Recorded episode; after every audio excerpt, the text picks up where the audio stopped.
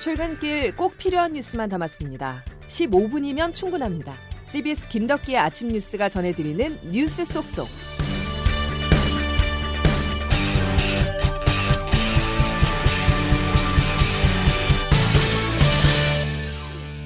여러분 안녕하십니까? 3월 11일 김덕기 아침 뉴스입니다. LH 임직원의 땅 투기 의혹을 조사하고 있는 정부 합동조사단이 1차 전수조사 결과를 내놓습니다. 오늘 오후 2시 30분 정세균 국무총리가 직접 발표할 예정인데요. 관심은 이미 확인된 직원 13명 외에 어느 정도 추가 적발이 됐을까 하는 부분입니다. 첫 소식 조태인 기자입니다. 정부 합동조사단은 오늘 오후 국토부 공무원과 LH 직원 1만 4천여 명에 대한 전수조사 결과를 발표합니다.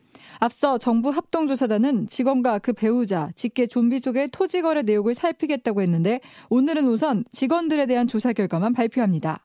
가장 관심을 모으는 건 이미 토지 거래가 확인된 LH 직원 13명 외에 얼마나 추가로 적발됐을지입니다. 지금까지 알려진 바로는 자진 신고를 한 사례를 비롯해 조사를 통해 추가로 확인된 직원들이 수십 명에 이를 것이라는 전망이 나옵니다. 토지 거래가 확인된 내부 직원들에 대해서는 수사를 의뢰하고 징계도 추진하게 됩니다. 오늘 발표는 정세균 국무총리가 직접 나서 할 예정인데 LH 조직의 대대적인 개편 방안도 포함될 것으로 보입니다.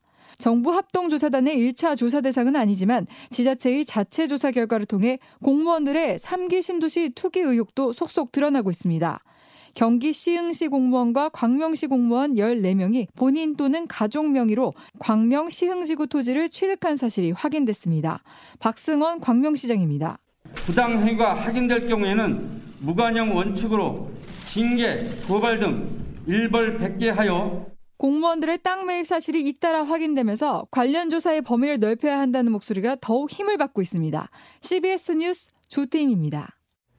투기하면서 정년까지 다니는 게 우리의 회사만의 복지다. LH 직원으로 추정되는 한 누리꾼의 글입니다. 만약 사실이라면 투기가 직원들 사이에 만연해 있다는 말이겠죠. 얼마나 큰 이익을 기대할 수 있길래 LH 직원들이 이렇게 투기의 유혹을 떨쳐버리지 못하는 것인지 주영민 기자가 취재했습니다. LH가 인천 계양을 3기 신도시로 지정하자고 국토교통부에 제안하기 하루 전날인 2018년 11월 22일 LH 본사가 있는 경남 진주의 한 아파트에 사는 A씨는 계양 신도시 개발 부지로 예정된 토지 세 곳을 9억 2천만 원에 매입했습니다. 다음 날 A씨와 같은 동에 사는 진주 모 건설업체 대표 B씨도 인천 계양 신도시 개발 부지 한 곳을 9억 8천만 원에 매입했습니다. 이들이 각각 계양 신도시 개발 부지를 매입하는 데 쓴 돈은 은행 대출금을 제외하면 3억 원 안팎에 불과합니다. 신도시 개발 부지의 보상이 시작된 현재 이들은 갚아야 할 대출금을 빼도 보상금과 아파트 입주권 등을 감안하면 적어도 10억 원이 넘는 돈을 손에 쥘 수 있을 것으로 추정됩니다. 투자금 대비 수익률이 3배를 훌쩍 뛰어넘은 겁니다. 현지 부동산업자들은 이들이 신도시 지정 관련 정보를 미리 알았기 때문에 이 같은 투자를 할 수 있을 것이라고 평가합니다. 인천 계양 신도시 인근 공인중개사입니다. 그러니까 일반적이지 않죠. 이거 뭘 알고서 한 거 아니면 이 사람들의 수법을 우리가 알 수는 없지. 이러한 사전 정보 취득을 통한 투기 행위를 막기 위해 대책 마련이 시급하다는 목소리가 커지고 있습니다. CBS 뉴스 주영민입니다. LH의 일부 직원들은 땅을 넘어서 서민의 보금자리인 공공임대 아파트도 투기에 이용했다는 의혹 어제 전해드렸었는데요. 이들은 철저히 법의 허점을 노렸습니다. 그 결과 최대 5억에서 6억의 시세 차익을 얻었습니다. 이준석 기자의 보도입니다.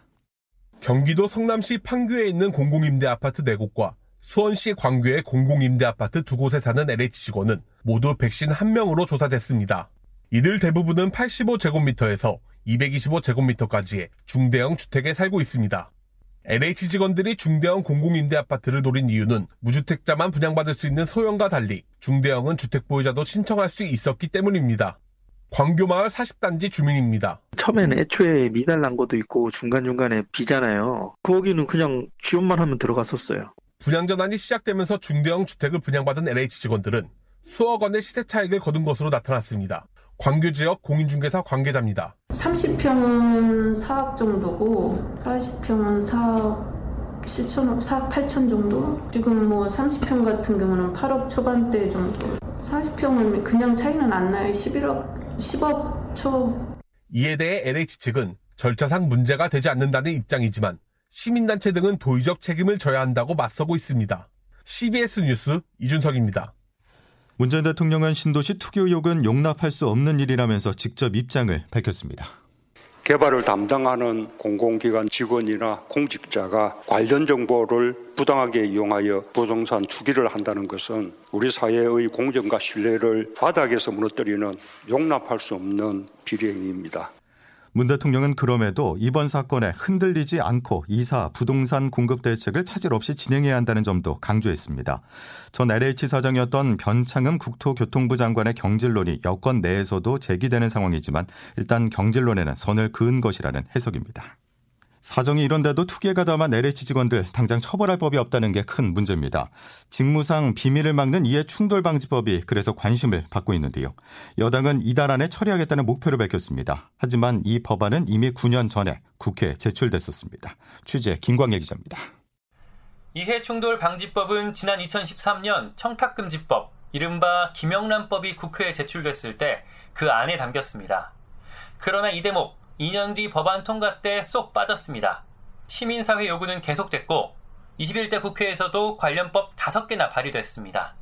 상임위에 묵혀있던 법안이 주목받게 된 건 최근 LH 사태 이후입니다.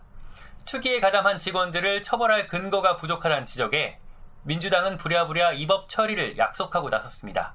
어제는 문재인 대통령까지 나서서 한마디 했습니다. 아예 오이밭에서 신발을 만지지 않도록 이해 충돌을 방지하는 제도까지도 공감대를 넓혀주기 바랍니다. 아, 그렇다면 왜 그동안 통과가 되지 못했던 걸까요?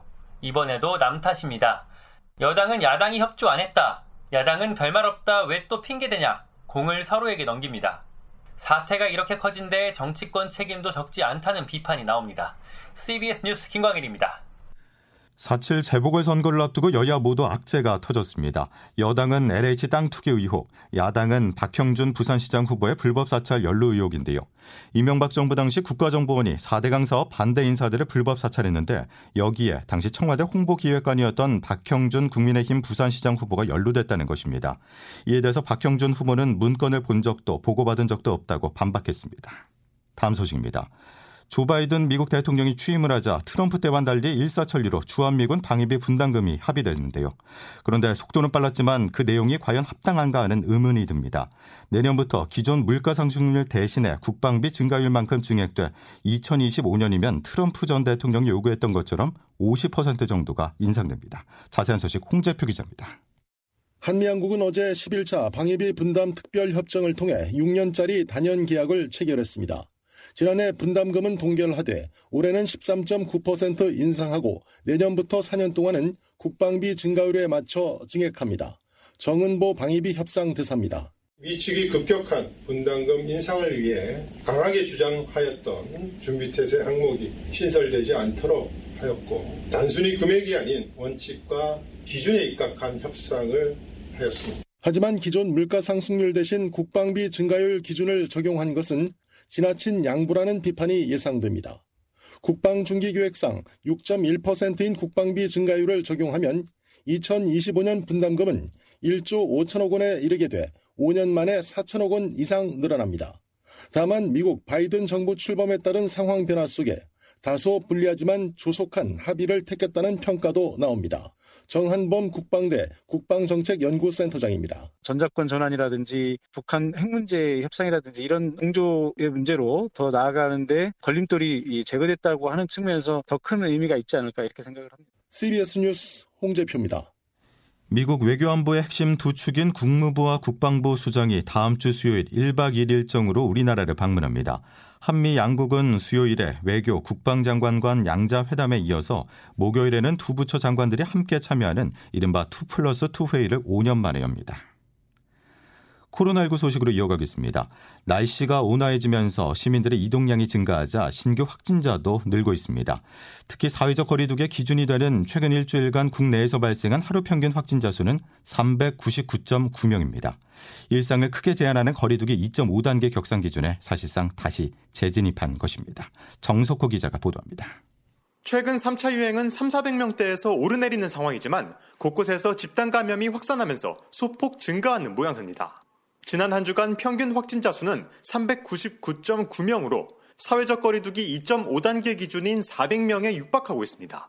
중앙사고수습본부 윤태호 방역총괄 반장입니다. 계속해서 환자 수가 증가하는 부분들에 대해서는 어, 철저한 방역 수칙을 통해서 그리고 적극적인 검사 어, 조금 더 억제를 좀 해나갈 필요가 있겠다. 방역 당국은 지난번 거리두기 완화로 다중이용 시설에 대한 규제가 풀렸고 이 시설들에서 집단 감염이 발생하고 있다고 보고 있습니다. 올해 주점이나 음식점에서 나온 집단 감염은 총 13건으로 관련 확진자만 286명에 달합니다. 비교적 안정적이던 비수도권도 확진자가 증가하는 양상인데 이는 거리두기 완화로 이동량이 증가했기 때문으로 분석됩니다. 방역당국은 이번 주 확진자 추이를 분석한 뒤 이번 주 금요일 다음 주부터 적용되는 거리두기 단계를 발표할 예정입니다. CBS 뉴스 정석호입니다. 질병관리청은 오늘 다음 달부터는 만 65세 이상 고령층에도 아스트라제네카 백신을 접종할지 최종 심의 결과를 발표합니다.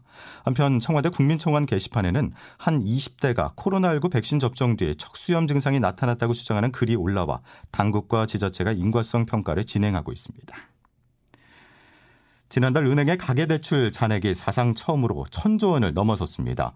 빚을 내 집을 사거나 주식 투자에 나선 영향이 크다는 분석인데요. 그런데 단순히 가계빚이 늘었다는 점에서 끝이 아니라 최근 시장 금리가 들썩이고 있다는 점이 문제입니다. 금리가 0.5%포인트만 올라도 전체 가계 이자 부담은 3조 원 가까이 불어나게 됩니다. 최승진 기자의 보도입니다. 지난해 코로나 사태가 터진 이후 저금리가 이어지면서 시중에 대거 풀린 자금이 자산 시장으로 쏠렸습니다. 집값과 주가 상승 기대감에 빚을 내 집을 사거나 주식 투자에 나서는 행렬이 끊이지 않았습니다. 정부의 이사 부동산 대책 이후에도 주택 구입 증가세가 계속되고 있습니다. 지난달 은행 주택담보대출은 증가의 기준으로 역대 2월 사상 두 번째로 큰 폭의 증가입니다. 주택거래 관련 자금 수요가 늘면서 지난달 말 국내은행 가계대출 잔액은 1,003조 1,000억 원을 나타냈습니다. 은행권에서 빌린 가계 빚이 사상 처음으로 1,000조 원을 넘었습니다. 하는 금융시장국 박성진 차장입니다.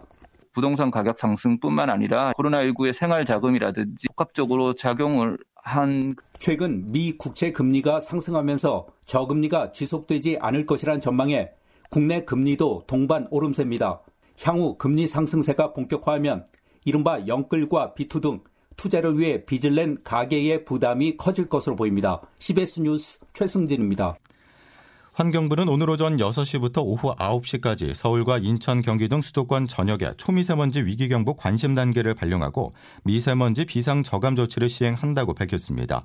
조치가 시행되면 배출가스 5등급 차량의 운행이 제한되고 대기 배출 사업장 가동률 하향 조정과 공사장 공사 시간 단축 조정 등의 조치가 시행돼야 합니다.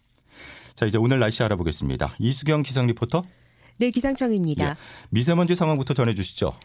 네, 대기가 정체하면서 오늘 서쪽 지역은 미세먼지 농도가 더 심해지겠습니다. 현재 서울의 초미세먼지 농도는 97 마이크로그램으로 평소 수준의 3배 이상 높은 모습인데요. 이 서울, 경기와 충남 일부 지역에는 현재 초미세먼지주의보도 내려져 있는 상태입니다. 오늘 이렇게 중서부 지역을 중심으로 종일 공기질이 나쁠 것으로 보이니까 호흡기 질환자들은 주의를 하시기 바랍니다. 더불어 밤사이 기온이 내려가면서 현재 곳곳으로 안개가 짙게 껴 있는데요. 오늘 낮 동안 동 안에도 안개와 먼지가 뒤섞여서 연무 현상이 나타나는 곳이 많겠습니다. 한편 오늘 일교차큰 전형적인 초봄 날씨가 이어지겠는데요. 낮 기온은 대부분 지역에서 15도를 웃돌며 포근하겠습니다. 그만큼 낮과 밤의 기온차가 상당히 커지면서 건강 관리에 유의를 하셔야겠는데요. 현재 기온 대부분 영상권으로 서울은 어제보다 높은 5도 안팎입니다. 낮 기온 서울과 부산이 16도, 춘천, 대전, 전주 17도까지 오르겠습니다. 오늘 전국적으로 전국적으로 구름이 많다가 오후부터는 점차 흐려질 것으로 보이는데요. 밤에는 제주도와 전라남도에 비가 내릴 것으로 보입니다. 날씨였습니다. 앞서서 전해드렸지만 코로나가 재확산 조짐을 보이고 있습니다. 지금과 같은 흐름이 이어져서 거리두기가 2.5단계로 상향된다면 영업 제한 조치를 피할 수 없는데요. 이렇게 되면 또다시 자영업자들은 큰 피해를 입게 됩니다.